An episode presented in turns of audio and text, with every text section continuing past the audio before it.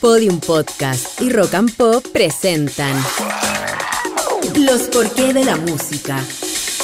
Un podcast que indaga la fascinante relación entre sonidos, emociones y ciencia. Soy Gabriel León y el capítulo de hoy es ¿Qué es el oído absoluto?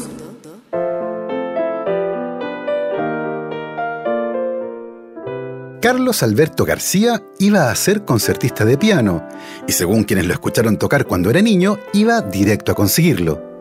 El joven, nacido en Argentina en 1951, tenía un talento natural para la música y la gran Mercedes Sosa, cuando lo escuchó tocar, no dudó en nombrarlo sucesor de Chopin. Sin embargo, cuando Carlos Alberto tenía 13 años, escuchó por primera vez a The Beatles, y en ese momento su futuro como concertista de piano se fue al tacho de la basura. La música del cuarteto de Liverpool lo volvió loco y según sus propias palabras, le pareció que era música marciana, música clásica de Marte. Un poco antes de eso, cuando tenía solo 8 años, su madre, una conocida productora musical, lo llevó a un concierto de Eduardo Falú, guitarrista y folclorista argentino de gran trayectoria. Mientras Falú probaba el audio tocando la guitarra, el pequeño Carlos Alberto le dijo a su madre, el maestro tiene una cuerda desafinada. Falú escuchó esa vocecita y preguntó, ¿cuál cuerda? Y el pequeño respondió, la quinta cuerda. El maestro hizo sonar la cuerda en cuestión y descubrió que efectivamente estaba desafinada. Y así fue como el pequeño Carlos Alberto García descubrió que tenía oído absoluto y de la mano de The Beatles se convirtió en el músico que conocemos como Charlie García. Esta anécdota es la excusa perfecta para intentar contestar la pregunta de hoy. ¿Qué es el oído absoluto? Para la mayoría de nosotros, la percepción rápida y precisa del mundo visual es esencial para la vida cotidiana y no pensamos mucho sobre nuestra habilidad para reconocer de manera instantánea el color, forma, distancia y relaciones físicas entre los objetos que vemos. De manera similar, muchos aspectos del mundo auditivo también son percibidos de esta forma y un silbato nocturno será identificado fácilmente como un tren distante. Otra cosa completamente diferente es identificar el tono de un silbato distante, cosa que está más allá de las habilidades del común de las personas, incluyendo a la mayoría de los músicos profesionales. No obstante, hay personas que sí pueden hacer esto. Se trata de un club bastante exclusivo y algunos de sus miembros son Mozart, Mariah Carey, Michael Jackson, Whitney Houston, Brian Wilson, Celine Dion, Yo-Yo Ma y Ella Fitzgerald. Todos estos grandes músicos y cantantes tenían o tienen oído absoluto. Se trata de una habilidad poco frecuente en la que una persona puede nombrar cualquier nota musical que escuche o reproducirla en un instrumento sin ninguna referencia externa adicional. Se trata de una habilidad todavía poco estudiada y no está del todo claro cuál es su prevalencia, aunque algunos estiman que la posee una persona cada 10.000 en la población general y está sobre representada entre los estudiantes de música, donde el oído absoluto estaría presente en un 4% de ellos. Las personas con oído absoluto no solo pueden identificar una nota con solo escucharla, sino que además pueden determinar la clave tonal de una determinada pieza musical, identificar y nombrar todas las notas de un acorde o asignarle sin dificultad una nota a sonidos cotidianos, como bocinas de automóviles, alarmas o sirenas. Para entender esta habilidad, a menudo se usa una analogía con el color. Imaginen a alguien que puede ver todos los colores y distinguirlos, pero no puede decirte si algo es amarillo o azul a menos que primero le muestres un color de referencia, como el rojo. Para quienes vemos en color, esto parece no tener sentido.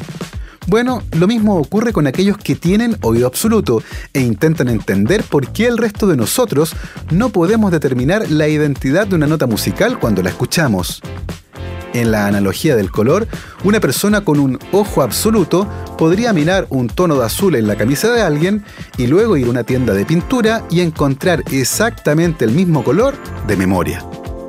Como habilidad, el oído absoluto solo comenzó a ser estudiado en profundidad a partir del siglo XIX, y por una muy buena razón.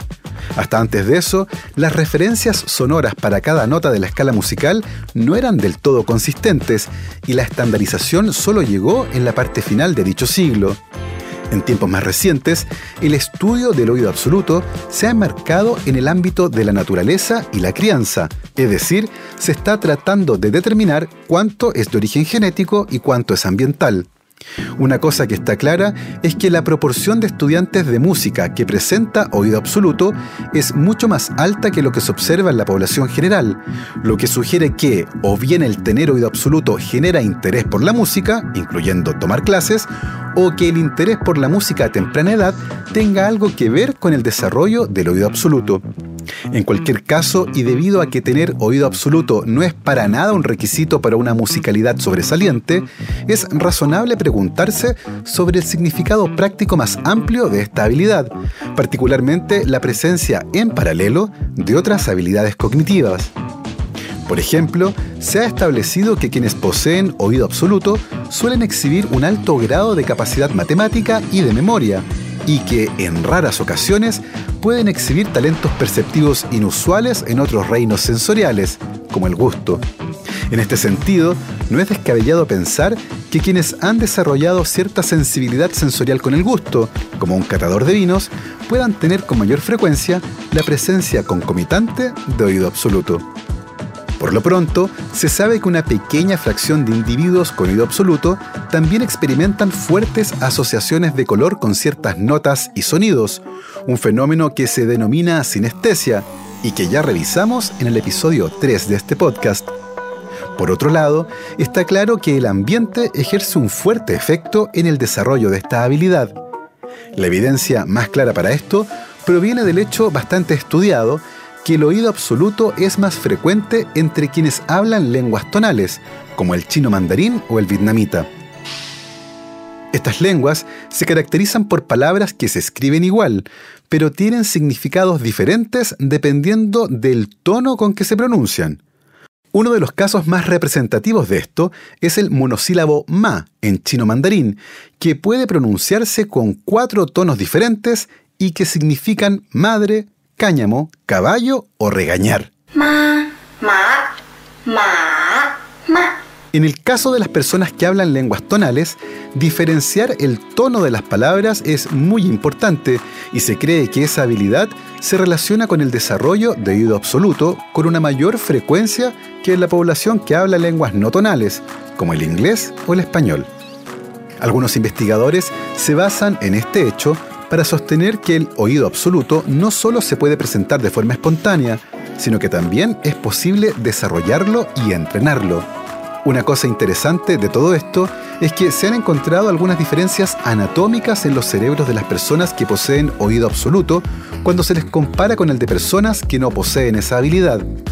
En el caso de las personas con oído absoluto, se ha encontrado que sus cerebros tienen más materia gris en la corteza auditiva derecha, una zona que se cree está involucrada en el reconocimiento de los tonos.